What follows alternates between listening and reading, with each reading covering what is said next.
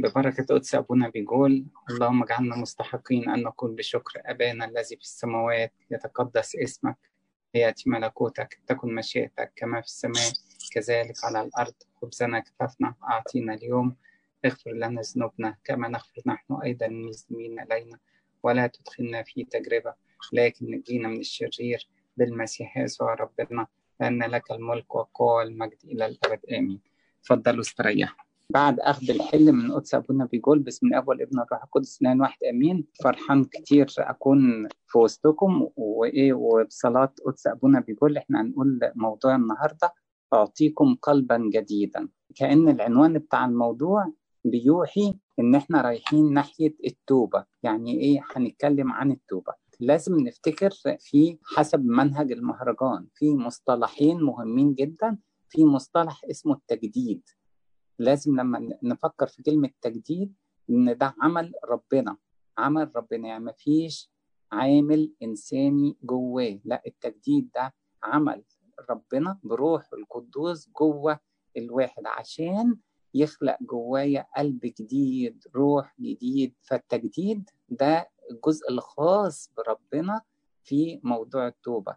لكن الرجوع لربنا أو في جزء منه عمل, عمل إنساني. يعني إيه؟ يعني أنا إزاي أنا أحرص على جهاد روحي أقرب بيه من ربنا. نفس فكرة إن التوبة قائمة على الجهاد والنعمة فالنعمة هي اللي تقول لنا موضوع التجديد والرجوع ده بيشير إلى العامل الإنساني اللي هو الجهاد. قبل ما نسيب النقطة دي عايزين نقول إن حتى الجهاد شغالة فيه النعمة. يعني أنا عمري ما هعرف لا أصلي كويس ولا أقرأ إنجيل ولا ربنا يديني كل الحماس كل الغيرة الحلوة اللي موجودة في حياة التوبة قائمة برضو على عمل النعم. يعني الجهاد نفسه برضو بنعتمد على عمل النعم. فيبقى إذا إيه أول نقطة حبينا نأكد عليها إن في تجديد ورجوع والتجديد يتقصد بيه شغل ربنا وده الجزء الأكبر اللي هي عمل النعمة اللي هو العمل الإلهي. وكلمة الرجوع اللي هو الجهاد اللي الإنسان المؤمن بيقدمه وهو ماشي في طريق التوبة. والآية الرائعة بتاعت إشعيا 44 يقول كده ارجع إلي لأني فديت ارجع إلي لأني فديتك. يعني كأنها إيه؟ طلب من ربنا لكل نفس مؤمنة إن لازم نرجع عشان خاطر وبيقول لنا هو السبب كده أنا إيه؟ أنا أبوكم أنا اللي فديتكم أنا اللي اشتريتكم فلازم إيه؟ لازم نرجع له لأنه هو اللي يقدر يخلصنا. الآية الثانية اللي هي جاية من كلوسي تقول كده إذ خلعتم الإنسان العتيق مع أعماله ولبستم الجديد الذي يتجدد للمعرفة حسب صورة خالقه. فكأن التوبة فيها تغيير. هو كان يقول لنا تغيير طريق تغيير اتجاه. ليه؟ لأني أنا كنت ماشي بالإنسان العتيق بكل أعمال الظلمة اللي كانت موجودة. ودلوقتي لبسته الجديد يعني الإنسان الجديد اللي المعرفة بتاعته بتتجدد والهدف بتاعها إنها توصل إن هي تكون صورة ربنا صورة السيد المسيح في وسط المجتمع. ونفس الفكرة بتاع التجديد قال كده قلبا نقيا أخلق فيا يا الله روحا مستقيما جدد في داخلي. أو وجود قلب جديد أو وجود روح مستقيما ده شغل إيه؟ شغل النعمة. كلمة جدد يبقى خلاص إحنا نفتكر إن هي تجديد إن هي دي عمل النعمة. يبقى أنا من نفسي بجهادي أنا مش ممكن أقتني القلب مش ممكن أقتني الروح المستقيم. لكن عمل إيه؟ عمل النعمه اللي هو عمل الروح ربنا جوايا هو ده اللي يعمل لي التجديد ده. نشوف برضو الآية الجميلة اللي هو بيحمسنا بها الرسول يعقوب قاوموا إبليس فيهرب منكم اقتربوا إلى الله فيقترب إليكم. الآية دي أضافت إيه بقى في الموضوع؟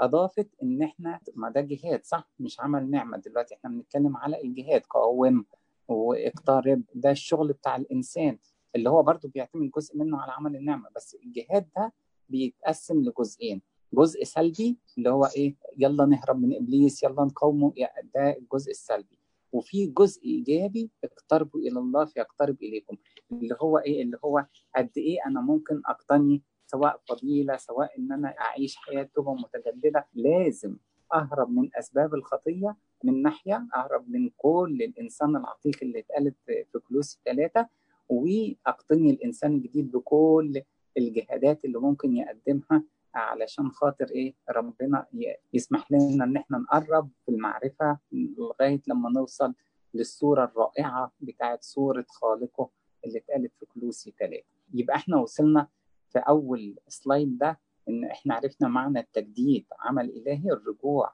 عمل إنساني اللي هو الجهاد وعرفنا إن هي دعوة من ربنا لكل واحد مننا إن إحنا لازم نرجع لربنا ده طلب من ربنا إن إحنا لازم نقدم توبة اللي هي بتمثل أنا بشيل الإنسان العتيق وباخد الإنسان الجديد بكل إيه؟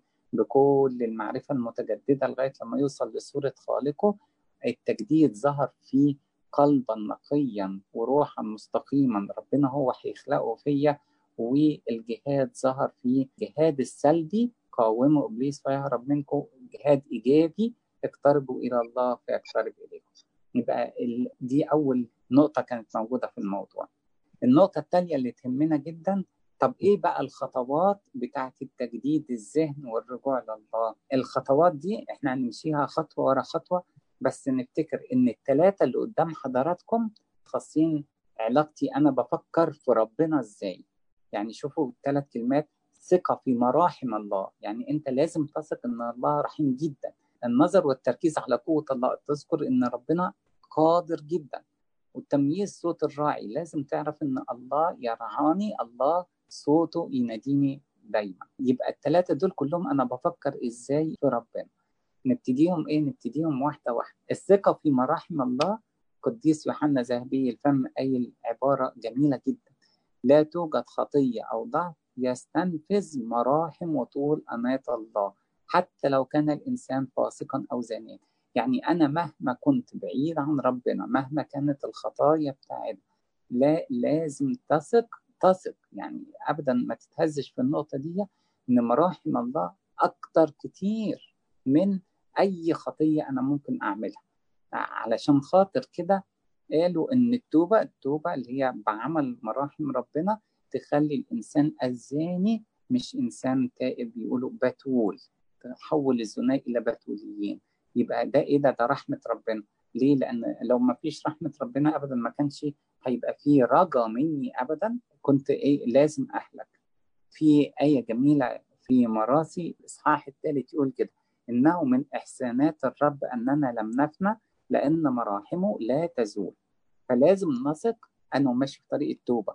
أنت بتقابلني أو أنت بتخدم وعايز تدلني على الطريق يبقى أنت لازم تحط في بالك إن مراحم الله لا تزول. مهما تلاقيني أنا غلطان ما تلاقيني الدنيا عندي في الظلام أنا ماشي. لكن أنت لازم تبقى ثابت عندك إنك أنت تقنعني إن مراحم الله هي متجددة كل يوم. النقطة دي برضو عشان نخليها برضو ليها دعوة بالقديسين أنتوا عندكم في آخر كلمة القديسة بئيسة كأنها مثال قوي من أمثلة التوبة. قديسة بئيسة قدمت توبة عاشت حياة التوبة لفترة بسيطة جدا بس خرجت مع القديس يوحنا القصير ووصلوا بدأنا هنمشي شوية في البرية يعني الكلام كله فترة بسيطة جدا. ومراحم ربنا اللي إحنا قلنا عمرها ما تقف قدامها ولا أي خطية ولا ضعف ولا أي حاجة قبلتها وخلتها واحدة من القديسات الكبار في الكنيسة اللي بيشهد ليهم في قصص التوبة. دي إيه؟ دي عمل مراحم ربنا. فابدا ابدا ما تخليناش إحنا نتأثر ولا نتهز الثقة بتاعتنا ابدا في رحمة ربنا اللي هو بيقبلني حتى لو أنا كنت شكلي سيء جدا. دي أول نقطة لازم نفتكرها. النقطة الثانية المهمة برضو النظر والتركيز على قوة الله. الآية مزمور 104 تقول كده ترسل روحك فتخلق. كان بيتكلم على إيه؟ على الكائنات يعني. إن ربنا بيخلق عن طريق إيه؟ عن طريق الروح القدس. ترسل روحك فتخلق وتجدد وجه الأرض. يبقى إذا ربنا عنده استعداد يجدد وجه الأرض يجدد قلبي يجدد إذا كان هو أقام الخليقة كلها من العدم أوجدها من العدم. يبقى هيقف قدامه قلبي أنا الأسود قلبي المظلم فأكيد ربنا يقدر. كلمة يقدر هتفكرنا برضو بكلمة الله القادر على كل شيء اللي هي قوة الله. الله القادر على كل شيء موجود في العهد القديم وخاصة في زمان الآباء البطاركة أبونا إبراهيم وأبونا إسحاق وأبونا يعقوب كانوا عندهم كده. الله القادر على كل شيء. كان هو ده أكتر لقب لربنا هم كانوا بيستخدموه أو كانوا يعرفوه. لأن لما ظهر موسى باسم يهوى بيقول له أنا لم أكن معروفا عندهم باسم كده لكن هم كانوا يعرفوا الله القادر على كل شيء. فإذا كان هي دي الحاجة الثابتة القوية اللي الآباء أصلا بدأوا يتلمسوا المعرفة بتاعتهم عن ربنا إن هو القادر على كل شيء فدي تخلينا أنا وماشي في طريق التوبة أقول كده مش ممكن أبدا حاجة تقف قدام القادر على كل شيء. لا قلب الأسود يقف قدامه ولا مقاومة الشيطان لطريق التوبة تقف قدامه لأن الله قادر على كل شيء. دي الثانية رحيم جدا يستحملني رغم كل الضعفات بتاعتي وقوي جدا يقدر يغير القلب المظلم ويقدر يقهر كل حروب الشياطين. إحنا ضعاف جدا. المزمور ستة يقول له كده ارحمني يا رب لأني ضعيف. فأنا لازم أفتكر دايما. لكن ابدا. لازم أنتصر. الإنسان اللي بيقول على نفسه ضعيف ده هو ينتصر بإيه؟ بقوة ربنا القادر على كل شيء. عشان كده يقول له توبني فأتوب لأنك أنت الرب إلهي يا رب. طب أنا ما أعرفش أتوب إزاي. لكن أنت قادر على كل أنت الرب إلهي. وبالتالي أنت تقدر تديني القوة دي علشان خاطر أنا أتوب بيها. يبقى إحنا ركزنا في إن الله رحيم جدا إن الله قادر على كل شيء. النقطة اللي بعد كده المهمة تمييز صوت الراعي. يهمني إيه؟ أنا في طريق التوبة. خرافي تسمع صوتي وأنا أعرفها فتتبعني. طريق التوبة مش دايما بيبقى واضح. مش دايما بيبقى واضح. وأنا وماشي في الطريق بتطلع طرق تانية جانبية مشابهة جدا للطريق الأصلي. وأنا ممكن أغلط فعلا وأفتكر هو ده الطريق اللي هي توجد طريق تبدو للإنسان مستقيمة. وعاقبتها طرق الموت. فأنا ممكن أمشي وأفتكر إن هي دي الطريق وأبدا ما تطلعش هي الطريق. يبقى محتاجة إيه؟ محتاجة إن أنا أميز صوت ربنا. تمييز صوت ربنا بقى الآباء علمونا كده. افتح كتابك المقدس اسمع وعظات شوف أب الأعتراف مرشد روحي شوف قداس لحن في ترتيلة. المهم ربنا يوصل ليا صوته. علشان خاطر أقدر أميز وأقدر أعرف في أي طريق أسلك. يبقى مش كل الطرق بتظهر هي بتبقى طرق صح لا هو آباء كتير اختبروا الموضوع ده وقالوا لازم مرشد الذين بلا مرشد يسقطون كأوراق الشجر فلازم أنا أميز صوت الراعي لأن أنا وماشي في طريق التوبة لازم حكمة شوية لازم ترافقني وإلا هيبقى الطريق صعب عليا. يبقى الثلاثه دول كانوا خاصين بإيه؟ أنا بفكر في ربنا إزاي؟ رحيم جدا قوي جدا وحنين جدا لازم يوصل لي صوته. خلي بالكم النقطة دي هو لازم بيوصل لي صوت المشكلة عندي أنا. أنا بسمع ولا أنا ما عنديش القابلية إن أنا أميز صوته أو إن أنا أستجيب لصوته لما هو يناديني. دول الثلاثه اللي هم خاصين أنا بفكر في ربنا إزاي. طيب إيه غير كده في خطوات تجديد الذهن؟ أنا وماشي في طريق التوبة. تفعيل الأسرار في النفس آه يبقى مش ممكن ابدا. هبقى إنسان تايب وأنا بعيد عن الكنيسة. عشان خاطر كده هم يقولوا لك الكنيسة ضرورة عشان خاطر خلاصي يعني أنا ما فيش لا خلاص خارج الكنيسة. يعني كلمة الأباء لنا ودقيقة جدا. يعني أنت هتبقى خلاص خارج الكنيسة إزاي؟ أنت اعترافك تناولك معموديه ميرون كل كل الأسرار كل وصايا النعمة اللي موجودة أنت هتعمل إزاي خارج أسوار الكنيسة؟ يبقى لازم نفتكر مع بعض الآية بتاعت تيتوس ثلاثة دي. ليه؟ لأنها تدينا اتنين من أقوى الأسرار اللي هم البدايات بتاعتي. لا بأعمال في بر عملناها نحن بل بمقتضى رحمته خلصنا بغسل الميلاد الثاني وتجديد الروح القدس. غسل الميلاد الثاني اللي هو معمودية ميلاد جديد. اللي هو اتولدنا ميلاد جديد من بطن أمنا الكنيسة عن طريق جرن المعمودية. الحاجة الثانية تجديد الروح القدس يقصد بيها سر الميرون المقدس. يبقى إذا الخطوة الأولى حضرتك عايز تمشي مع ربنا لازم تكون أخدت الميلاد الجديد ثبت فيك الروح القدس عن طريق سر الميرون يبقى كده يسهل عليك جدا طريق التوبة. يعني حتى الآباء كانوا بيقولوا لازم المعمودية وأنتوا تذكروا كرنيليوس بدأوا يتكلموا بألسنة وقالوا خلاص إذا كان كده يبقى إحنا لازم نعمد. يعني شوف الناس حتى وصلوا لدرجة التكلم بألسنة كان إشارة من ربنا لقبول الأمم وما كانش أبدا دي كافية تلغي المعمودية بالعكس دي كانت إشارة إن القديس بطرس يجي له الجرأة إنه يبتدي يعمد الأمم. أنا قصدي أقول في الكلام إن المعمودية مهمة جدا للخلاص مهمة جدا للتوبة والميرون اللي هو هندخل روح ربنا الداخلي علشان هو يقودني في كل حياتي بما فيها حياة التوبة الأحد الآباء يقول إيه؟ ثوب المعمودية دنسناه كلنا. كلنا غلطنا بعد المعمودية. وبالتالي ثوب المعمودية دنس لكن دموع التوبة بيسموها الجرن الثاني بتاع المعمودية. تغسله باستمرار. يبقى دموع التوبة هي دي اللي إيه؟ يبقى هي دي المعمودية الثانية والثالثة هي دي المعمودية الدايمة. كلمة دموع التوبة تفكرنا بإيه؟ سر التوبة والاعتراف. يبقى أنا محتاج مش بس سر المعمودية مش محتاج بس سر الميرون لا أنا محتاج سر التوبة والاعتراف اللي هو يكلل بسر التناول اللي هو بقى يثبت فيا وأنا يبقى. الخطوات دي كلها تقول لي إيه؟ تقول لي قد إيه الأسرار مهمة جدا عشان خاطر أقدم يبقى ما فيش حاجة اسمها خلاص خارج الكنيسة دي نقطة. وجوه الكنيسة هتمتع بإيه؟ الأربعة دول اللي هم يسموهم أسرار لازمة للخلاص اللي هي المعمودية والميرون والإعتراف والتناول.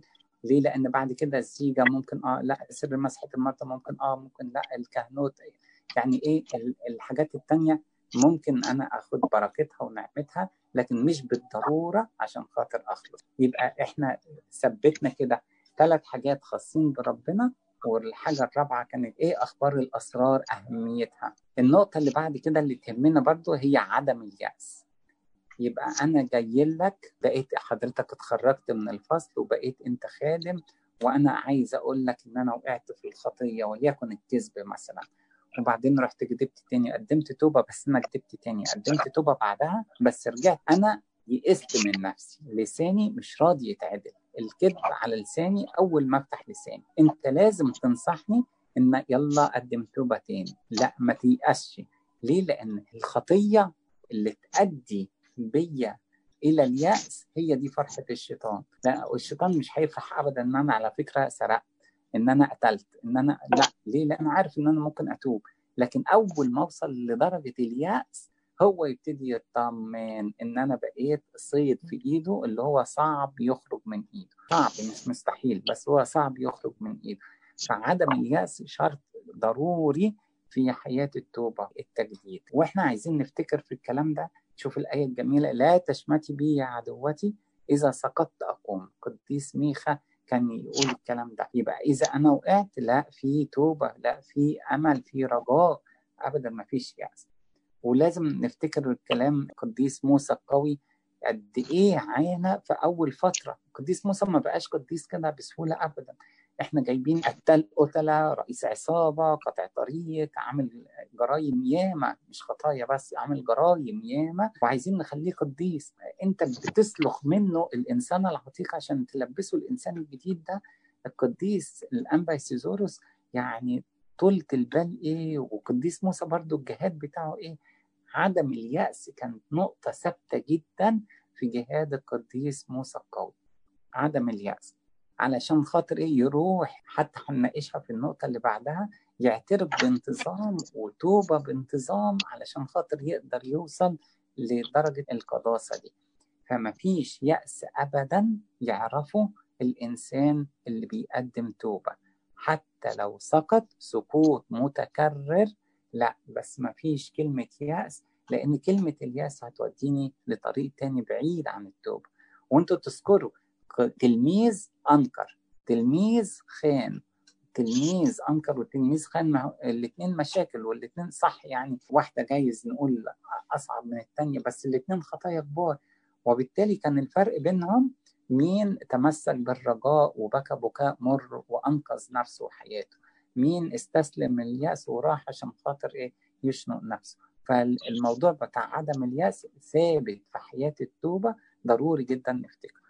في آية جميلة في رومية خمسة تقول كده الرجاء لا يخزي لأن محبة الله قد انسكبت في قلوبنا بالروح القدس المعتلم الرجاء لا يخزي يعني عمرك أبدا.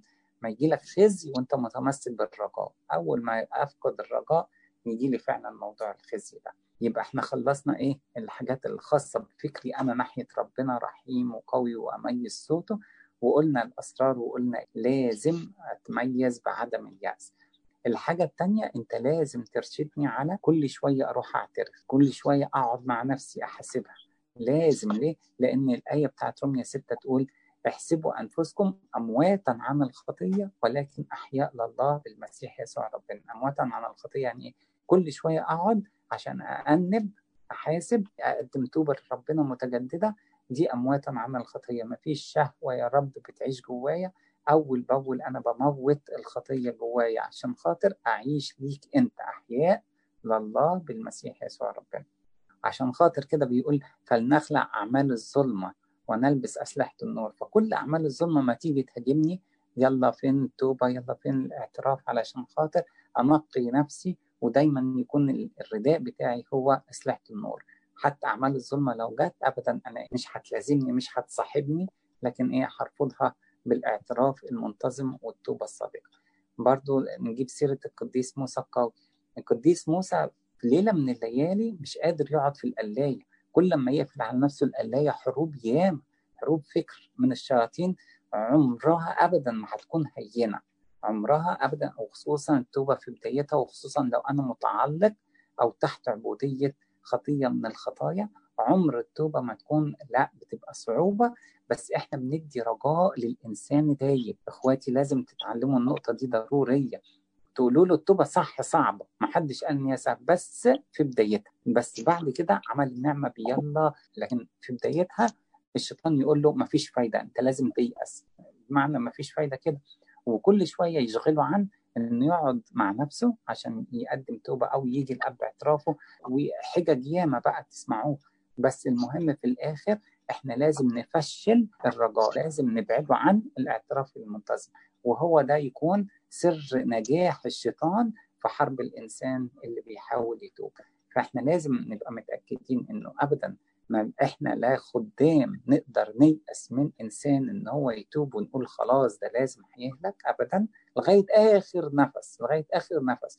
والأباء عندهم يعني ياما حكايات عن إن الناس بيقدموا توبة في آخر حياتهم. والأعتراف المنتظم والتوبة الصادقة لازم تمشي مع الإنسان اللي إيه عايز يمشي في طريق التوبه أدي إيه؟ أدي الحاجات الأساسية. لا في حاجات تانية لازم إيه؟ لازم ناخد فكرة برضه عنها. أول حاجة منهم اللي هي القراءة المنتظمة في الإنجيل. دي هتبقى تقريبا رقم سبعة القراءة المنتظمة في الإنجيل. شوف الآية الجميلة بتاعت يوحنا 15 ربنا نفسه بيقول لهم كده أنتم الآن أنقياء لسبب الكلام الذي كلمتكم به. يعني الآباء الرسل بقوا يتنقوا عشان بس بيسمعوا كلام ربنا. يعني ربنا بيعمل يوعظ وهم رايحين جايين معاه وهو بيكلمهم. الكلام نفسه بتاع ربنا بينقي ده إحنا ثقتنا في تعاملنا مع الكتاب المقدس. حضرتك تفتح الإنجيل أو الإنسان التايب بيفتح الإنجيل عشان خاطر يجي له نقاوة القلب بس بمجرد كلام بيتقري. يعني يا الله على البركة بقى لما آخد الكلام ده وأطبقه كمان في حياتي أو أسلك بيه. عشان خاطر كده يقول سراج لرجلي كلامك ونور لسبيلي. يعني يا رب الطريق بتاعي اللي أنا ما أعرفهوش أنا هاخد الطريق والسراج بتاعي عن طريق إيه؟ عن طريق كلامك إذا كان هو يرشدني أو إذا كان الوصايا لي اخدها عشان خاطر أعيش بيه القراءة المنتظمة في الإنجيل. الآية الثانية بتاعت أمثال ستة يقول لأن الوصية مصباح والشريعة نور. الوصية مصباح والشريعة نور يعني تقول هي نفس فكرة سراج لرجل كلامك إن هو لازم ينور لي الطريق علشان خاطر أنا أعرف إزاي أمشي. ولما نوصل للقراءة المنتظمة في الإنجيل لازم نفتكر قديس عظيم اسمه أغسطينوس بالتوبة الرائعة جدا بتاعته اللي هي أصلا حفرت نفسها في التاريخ بتاع الكنيسة. قديس أغسطينوس دوا كان إيه التهكم بتاعه على الإنجيل قبل كده؟ وهو فيلسوف كبير ويعتبر الكلام ده المهم في الآخر خالص أثرته كلمة ربنا وبعد كده خاضع لكلمة ربنا وبدأ ينهل من كلام ربنا يقدم لنا درر مطلعها نتيجة إن هو بقى يدرس كلام ربنا بالعقل الخاضع والروح المتواضع. هو ده اللي يقدر يجيب يخرج من كلمة ربنا جددا وعتقاء يبقى اذا الحاجة الثمينة جدا في خطوات التوبة لا تهمل كتابك المقدس ابدا. ليه؟ لأن كل على فكرة ما بنكبر كل ما بنعرف قيمة الكتاب المقدس أكتر. وكل حضرتك ما تقرأ فيه كل ما أنت تحس إنك أنت مش فاهم حاجات كتير غايبة عنك حاجات كتير لازم تعرفها. وتستغرب إن قريت النص ده كم مرة وما خدتش بالك من العمق الجديد اللي ربنا بيتعامل معاك فيه وتسمع وعظات على نفس الآية تلاقي فيها فيها زوايا كتير وأعماق حلوة جدا. فابدا ما حدش بيقدر يقول ابدا إنه درس الكتاب للدرجة الكافية. كل الناس كأنهم لسه على شاطئ محيط عجيب اعماقه عجيبة جدا اللي هي كلمة ربنا. لأنه مكتوب بالروح القدس. فخلاص ما حدش هيقدر يوصل لأعماق الله غير روح الله. فروح الله نوصل لأعماقه إزاي خلاص مش ممكن يعني. بس المهم ربنا بيفتح عيني كل شوية يشوقني لكلمته يشوقني لدراستها يشوقني إن أنا آخدها فعلا كأنها هي اللي تدلني على طريق التوبة. نرجع نأكد إن الكتاب المقدس واحد من الحاجات المهمة جدا في طريق التوبة. زي ما إحنا قلنا لازم انت تفكر إزاي في ربنا لازم تبقى عدم اليأس لازم انت تخلي بالك جدا من تفعيل الأسرار المقدسة اللي, اللي موجودة. لكن لازم في وسط الكلام ده كله ومش أقل ابدا أهمية إن كلمة ربنا هي زي المرشد زي ما حضراتكم بتروحوا أي مدينة فتاخدوا الخريطة. أهو ده الخريطة اللي تقول لي أمشي في أنهي طريق وعشان خاطر أقدر أوصل للملكوت. هي كلمة الكتاب المقدس دي مش ممكن تتساب كده لأنه ركن أساسي في التوبة وفي الحياة الروحية عموما يعني. ده كان رقم سبعة. النقطة اللي بعدها تذكر لحظة الموت والسهر الروحي. لحظة الموت والسهر الروحي ليه بقى مهمة؟ شوفوا الكنيسة بتديني كل يوم في صلاة النوم نقول توب يا نفسي ما دمت في الأرض ساكنة. ليه؟ هي التوبة دلوقتي ما أمشي من الأرض خلاص يبقى التوبة الباب اتقفل. وهي دي اللي تخلينا نفكر إن إحنا أقدر أتوب لغاية آخر لحظة في حياتي. أنتوا عارفين طماف ايريني بيكتب حتى على الصور المقولة الشهيرة بتاعتها. توبني يا رب قبل ما تاخدني. توبني قبل ما تاخدني بقى. اذا بعد ما ربنا ياخدني يبقى أنا هقدم توبة. لا خلصنا. كان في باب اسمه التوبة كان في باب اسمه مراحم الإلهية اللي هي موجودة لغاية لحظة مفارقة الروح للجسد. طب لحظة الموت دي هي انتهاء مرحلة التوبة انتهاء كلمة مراحم الله انتهاء الفرصة اللي ربنا ادهاني طول العمر إن أنا أستغلها. فتذكر لحظة الموت ده حافز قوي جدا توبه واديكم شايفين ربنا يحافظ على حضراتكم كلكم. الكورونا موجودة وبعدين في وفيات حتى من الشباب. حتى من الشباب موجود صح نسبتها أقل من الناس الكبار في السن. بس أهي فبقت لحظة الموت مش بعيدة مش أنا ابني 30 سنة لما أوصل لل 70 هفكر في التوبة. لا لأن خلاص هو واقف على الباب لحظة الموت. الله يعلم إمتى. وحضراتكم تسمعوا إن في ناس بتقدم توبة وناس أصلا ما كانتش بتفكر في ربنا اعادوا التفكير إزاي هم نمط حياتهم ماشي كده. تذكر لحظة الموت حاجة من الحاجات اللي تحفز جدا التوبة وتحافظ كمان على حرارة الروح بتاعة التوبة. عشان كده في واحد من الاباء كان يقول كده إنه من ساعة ما دخل الرهبنة كان عنده ثلاث لحظات هو عمال يفكر عمال يركز فيها. لحظة خروج الروح من الجسد اللي هي لحظة الموت دي. لحظة وقوفه قدام العرش الإلهي ولحظة النطق بالحكم إن ربنا يقول له لا أنت إيه؟ طوباك ولا نعما أيها العبد الصالح الأمين. يبقى الثلاث لحظات لحظة الموت اللي هي خروج الروح من الجسد لحظة الوقوف قدام العرش الالهي دي لحظة عجيبة رهيبة يعني نقف قدام عرش ربنا ولحظة لما ربنا ينطق بالحكم. إحنا لازم نراجع جامعه جامعه تسعة يقول لنا آية جميلة كده.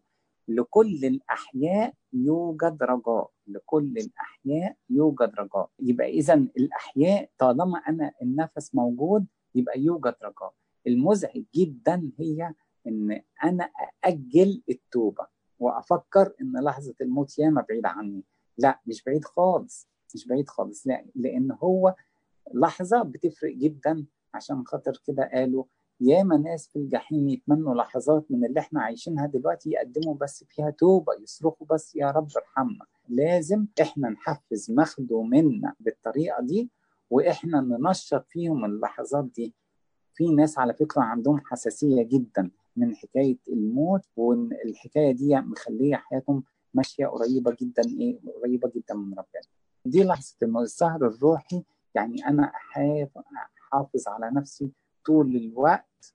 السهر جسدي ممكن وسهر روحي. سهر جسدي زي إيه؟ ما إحنا نسهر زي السهر بتاع الكنيسة في كياك مثلا والسهر الروحي إن هو مش سهر جسدي بس إن هي مالتها كلها تسابيح لحظة الموت أو السهر الروحي ضروري جدا عشان خاطر أقتني حياة توبة وتوبة متجددة. رقم تسعة في الموضوع وأعتقد دي آخر نقطة من الخطوات اللي هي بتاعت التوبة والتجديد الذهني والايه والرجوع لربنا هو انتظار العريس والاستعداد لحفل عشاء عرس الخلاص شوف الآية الرائعة جدا. ها أنا آتي سريعا. ها أنا آتي سريعا دي اتذكرت ثلاث مرات في سفر الرؤيا. يقول ها أنا آتي سريعا طوبى لمن يحفظ أقوال نبوة هذا الكتاب. وبعدين مرة تانية يقول ها أنا آتي سريعا وأجرتي معي لأجازي كل واحد كما يكون عمله. والمرة الثالثة يقول كده نعم أنا آتي سريعا. يقول له أمين تعالى أيها الرب يسوع. كلمة ها أنا آتي سريعا خلي كلمة تذكر لحظة الموت إيه؟ إنه خلاص ده هو نفسه وعد إنه جاي بسرعة بالإضافة طبعا إيه للحاجات التانية اللي أنا قلتها لحضراتكم في النقطة اللي فاتت فربنا نفسه بيقول أنا جاي إيه؟ أنا جاي بسرعة وإحنا عارفين إنه جاي إيه؟ جاي فجأة يعني إيه؟ آه محدش عارف لأنه بيقول لك لو عرف لسهرة الليل كله خلاص لو كان رب البيت يعرف في أي ساعة يأتي السارق لك طيب خلاص فإحنا مش عارفين وهو جاي فجأة وهو جاي بسرعة والحكاية زودها كمان القديس يوحنا في الرسالة بتاعته بيقول أيها الأولاد هي الساعة الأخيرة. بيقول كده هي الساعة الأخيرة. يعني إحنا ما بقاش عندنا وقت خالص. وزودت علينا بقى موضوع الكورونا والحاجات اللي إحنا عايشينها. فده ده يعني إيه ده كله؟ ده يعني ان انتظار العريس والاستعداد ده بقت سمة من سمات حياة التوبة. سمه من سمات إيه تجديد الذهن يبقى أنا عايز أقدم توبة حبيبي استعد لأن العريس جايز يجي في أي وقت ويطلب الوديعة بتاعته. وبالتالي أنت لازم تبقى الوكيل الأمين اللي ممكن تقدم حساب الوكالة في أي وقت يطلبوا منك صاحب إيه؟ صاحب الوديعة. فده اللي يخلينا كلنا إيه؟ مستعدين. زي إيه؟ زي العذاره لا جايبين الزيت وحافظين نفسنا عذارة. بس نفس الفكرة إيه؟ إن إحنا مستنيينه عشان خاطر إحنا نستقبله وعندنا حياة استعداد إيه؟ قوية. دي كانت الخطوات اللي بتاعت لازم نمشي فيها علشان خاطر نجدد الذهن والرجوع لربنا. في حاجات منها كانت تشتغل فيها النعمة يشتغل الجهاد معظمهم يشتغلوا الاتنين مع بعض. وإحنا نأكد برضو إن عمل النعمة في حياة الإنسان هو العمل الرائع القوي جدا الكبير.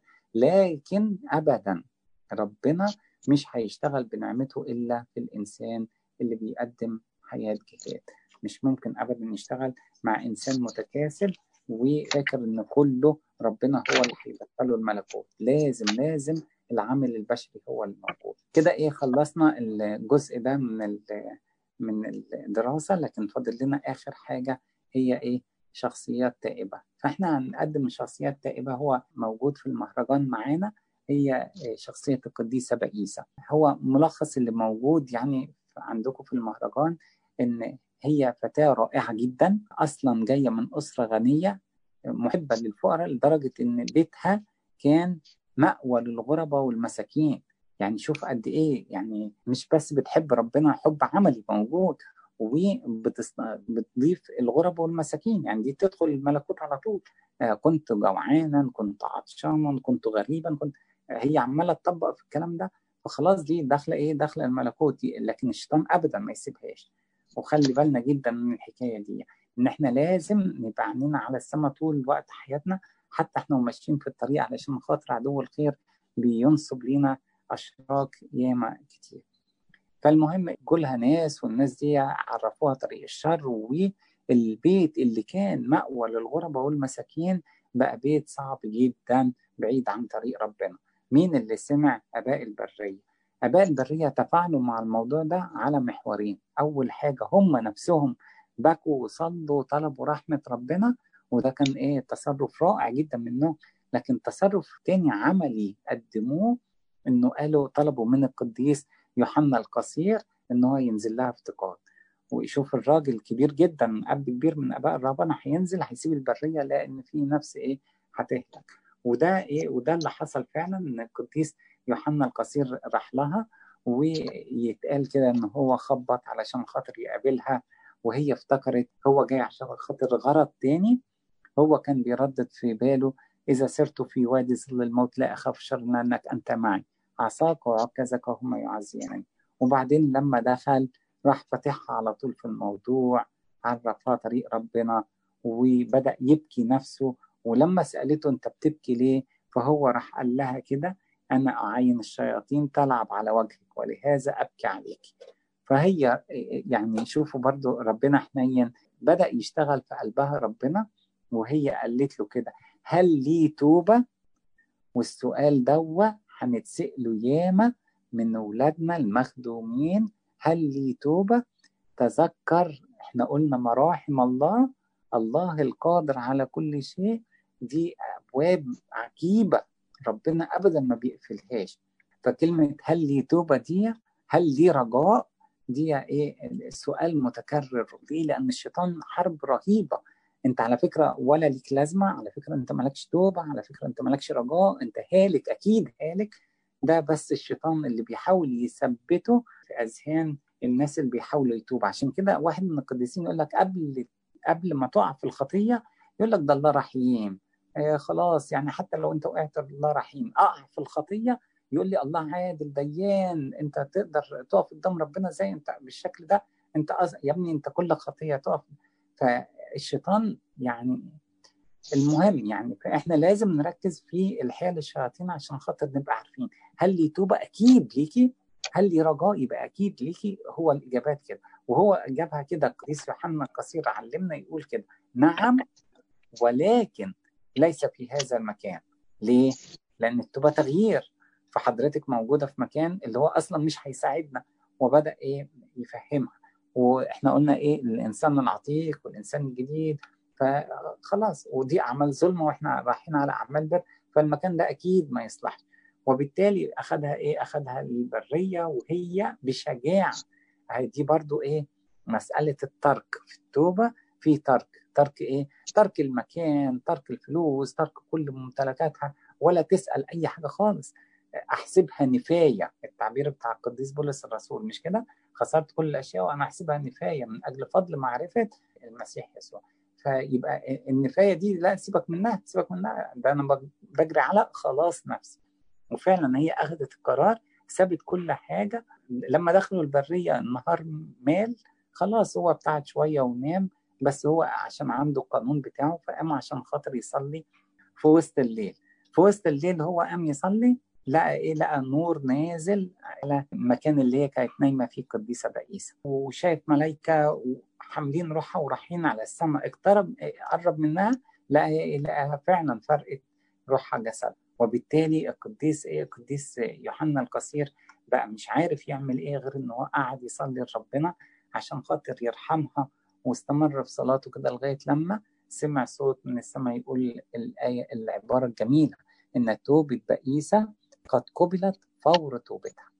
توبتها قبلت شوفوا المراحم الإلهية اللي أنتم بتحكوا للمخدومين عنها. توبة بئيسة قبلت فور إيه؟ فور توبتها لأنها تابت بقلبها توبة خالصة. ما بقتش إيه؟ ما بقتش إنسانة تايبة بقت إنسانة قديسة بقت برضو محفورة في تاريخ الكنيسة آه عشان تثبت لنا قد إيه مراحم ربنا عجيبة جدا في التعامل مع الإنسان الخاطي التائب. الخاطئ التائب ربنا بيديله السماء تفرح مش كده؟ هو قال كده السماء تفرح بخاطئ واحد يتوب. يبقى الموضوع مش بس إن تتقبل ده تسبب فرحة كبيرة جوه السماء. ده يبعت لها إيه؟ عمود النور يبعت لها ملائكة عشان تستقبل روحها لأن بقت قديسة كبيرة موجودة قدام ربنا. ربنا يفرح قلبكم وقلبنا كلنا وقلب الكنيسة كلها بتوبة نقدر نعيشها علشان خاطر نقدم لربنا حياة نقية ودي هتبقى سر من أسرار قبولنا لمراحم ربنا الجزيلة في الفترة اللي جاية إن إحنا نقدم توبة وإن إحنا نواظب على الصلاة. هي دي الحاجات الأساسية اللي إحنا لازم نسعى ليها. ربنا يتمجد في حياتكم. له المجد في كنيسته إلى الأبد. آمين. أنا آخد بس حل من قدس أبونا. أنبه على حاجتين. أول حاجة طالما إحنا عايشين حياة التوبة وقلنا الصلاة ضرورية جدا فإحنا لازم نفتكر إن اجتماع الصلاة موجود في الكنيسة كل يوم الساعة ستة ونص. كل يوم الساعة ستة ونص مساء على الفيسبوك بتاع الكنيسة. الكنيسة كلها بتصرخ يا رب ارحم عشان ربنا يدينا مراحمه الجزيلة ويتحنن علينا يرفع الوباء ويفتح لنا أبواب الكنيسة. لازم نشارك كلنا. وأرجوكم أنتم رائعين جدا كإعداد خدام ابتدوا اشتغلوا بقى بعد إذن قدس أبونا خدام في النقطة دي إن كنتوا تبلغوا معارفكم أصحابكم قرايبكم كل الناس اللي أنتوا تعرفوهم باجتماع الصلاة وميعاده. عشان خاطر إحنا كلنا نتلم حوالين العرش نفس واحدة وقلب واحد نصرخ لربنا. الحاجة التانية أنا مش عارف أقدم الشكر إزاي لأبونا بيقول إن هو إدالكم المنهج في شكل محاضرات فبيسهل كتير جدا ليكم علشان خاطر إحنا كلنا ندخل المهرجان وإحنا متحمسين وحاسين إن الموضوع موضوع سهل ونقط بسيطة وممكن نربطها مع بعض تلاقي المعلومات كلها تحت إيديكم بطريقة سهلة. ربنا يتمجد في حياتكم وربنا ينفعنا بصلوات قدس أبونا بيقول اتفضلوا نقف نصلي. بسم الله والابن والروح القدس الآن واحد آمين. ببركة قدس أبونا بيقول اسمعنا يا رب لما نقول لك بشكر. أبانا الذي في السماوات يتقدس اسمك يأتي ملكوتك تكن مشيئتك كما في السماء كذلك على الأرض. خبزنا كفافنا أعطينا اليوم. اغفر لنا ذنوبنا كما نغفر نحن أيضا المسلمين إلينا ولا تدخلنا في تجربة لكن نجينا من الشرير. بالمسيح يسوع ربنا لأن لك الملك والقوة والمجد إلى الأبد. آمين.